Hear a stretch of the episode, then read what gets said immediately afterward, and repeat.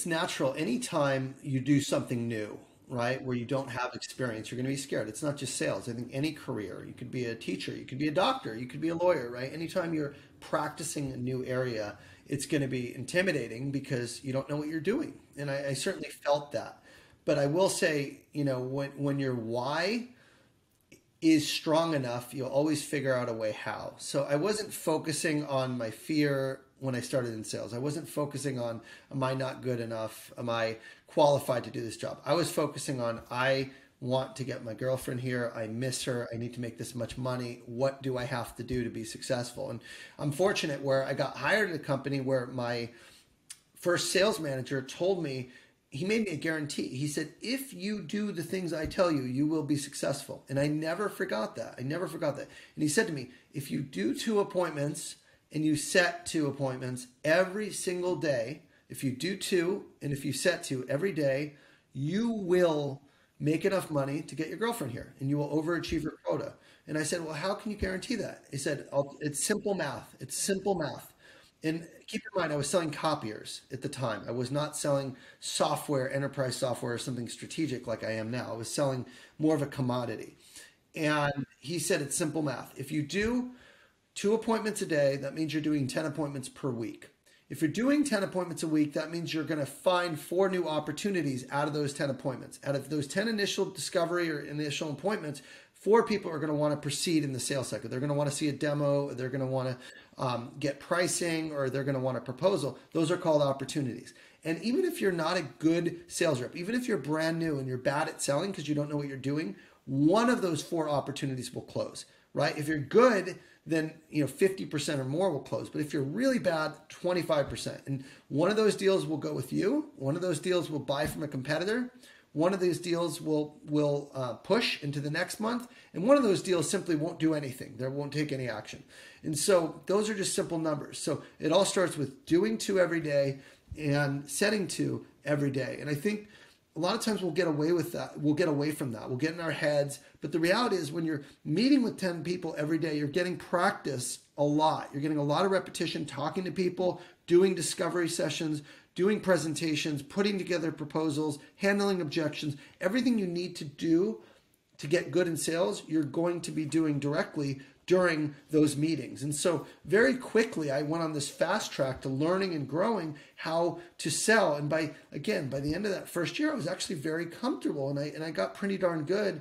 Um, because I did a lot of repetition and a lot of practice. And when you when you're in that many deals, you're going to see every kind of objection. You're going to hear everything, and you're going to start to know how to respond pretty quickly. So, for me, um, I wouldn't say, and this goes for anyone in life. You know, don't let your fear stop you from taking action, right? Because the the thing you have to be afraid of is your fear, not the act- activity. Once you actually like start doing something, you're like, man, why was I so afraid to do that? I should have just started a long time ago. So that's kind of my philosophy is like anytime um, you do something new, it's going to be hard in the beginning, but you just have to do it. And then you realize, you know what, it wasn't that bad. And, and frankly, there's a lot of growth that occurs in doing those new things. And growth is very fulfilling. Growth feels good as a human being. So you're going to feel better by trying the things that you're scared of.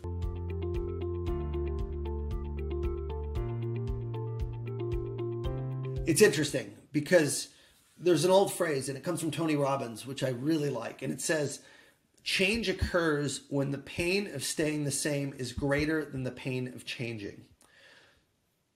In other words, if you're in pain, if what you're doing is not getting you the results you want, if you've been trying on your own and missing your quota, or working 80 hours a week only to barely make plan, or just scraping by and you're not happy and you've been trying things on your own and you're not getting the results, then you know it's time. It takes humility. It takes saying, maybe I don't have all the answers. Maybe I don't know what I'm doing. In the ego, the ego in our nature is to want to figure it ourselves. We want to be independent. We want to, you know, figure it out and not have to ask for help, especially men. you know, I've seen that a lot in the guys I coach that just really like, yeah, I'm a man, I can do it. You know what? There's nothing wrong with getting help. In fact, I would encourage everybody, and I'm still getting help. I you mentioned it. I, I invested over $50,000 in my own education. I got a mentor, I got a coach, I joined a sales training mastermind program. It's great you're doing what you're doing, right? People are investing in their own development as a professional and as a person. And so I would just say the time to get help and to get coaching or training or online courses or whatever it is that you are going to do is when you realize and you come to terms that you don't have all the answers and you're not happy with where you're at. And for me personally, that happened. I had been over quota. Literally, it was like, I think it was, um, I've been at Ricoh for 10 years and I hit my quota every year. And then I, and then I went to Salesforce and I hit it the first year. So 11 years in a row. And then I missed it three years in a row with Salesforce. And in my entire identity and my entire belief was that I'm only as good as my number. I'm only as good as my performance. I was very proud and public about how great I was. I was the number one guy at Ricoh. And then I come to Salesforce and I'm just a, a small fish in a big pond. And yes, I had a good first year, but then when I missed it three years in a row, I was so down on myself. I was so, you know, feeling my self esteem was so low because this was my whole identity, this top performer. And, and, you know, the first year I was like, okay, that was a that was a whammy. The second year I'm like, man, okay, maybe it's my boss, maybe it's you know the territory. The third year I'm like, I changed the territory, I changed the boss, and I still miss. And I'm like, okay, it's me. And so when you can look in the mirror and, and realize, you know what, it is you. Um, that's when it's time, and everybody's on a different journey. Maybe some people will never raise their hand and, and get help um, in, in terms of selling, uh, coaching, training, whatever. But for me, I, I just felt so depressed and down in that moment that I missed my quota for the year and I missed missed it by one deal, just one deal. And I remember my head was pounding and I just felt just my ears were ringing and it was the last day of the fiscal year and I thought I was getting the deal and it didn't close and I I just said, I never want to feel this again. And since that time, I've hit my quota for four consecutive years, including finishing number one at Salesforce in the Enterprise Select Division and finishing top five. So I've had incredible, and my income has tripled. My income has tripled in that time. So I'm a big advocate for training and coaching. That's why I do my videos. That's why I'm on LinkedIn. That's why I have my side hustles because I want people to experience what I got to experience firsthand and learning how to sell the right way versus you know what I was doing back when I was missing my quota, trying to figure it out on my own.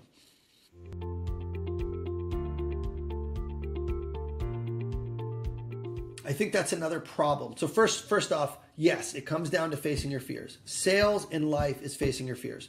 Second, one of people's fears is they don't know enough about the technology. Okay, and I carry 50 products, more than 50 products. I carry MuleSoft which is a very technical API management platform. I carry Tableau, which is a very technical visualization problem. I carry Sales Cloud, which is all about Salesforce automation. I carry Service Cloud, which is about case management and opportunity management. If I knew everything about every product, I would never leave my office for the next 30 years. And I'm not kidding. That would be a whole career trying to know my products. Okay. And, and what you get is people in sales that think they have to know everything about the products. I'll tell you something Customers don't care about your product. I'm going to repeat that again. Customers do not care about your product. What they care about is their business and how are you going to help them succeed in their business. So, no, you don't need to know about the products. You need to know what the products can do for a business. You need to know how customers are using the product to better their business. You're going to need to know what customer results have been achieved by other customers who you are working with. That's what customers care about. They care about the problems they have, how you solve those problems, and that other customers have solved it before you. And if you can spend all your training and time learning that versus the technical speeds and feeds, you'll be fine. Most software companies have the position of a solutions engineer that sits alongside, especially in technical sales, especially all of them do. I don't know any that don't.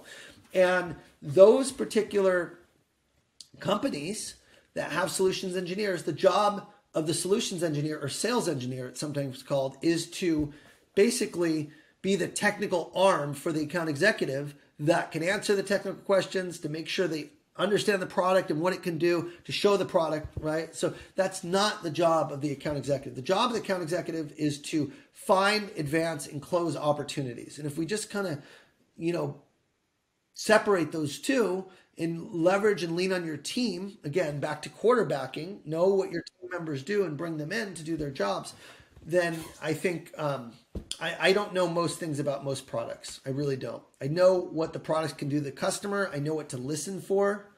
You know when i hear problems i know what team to bring in.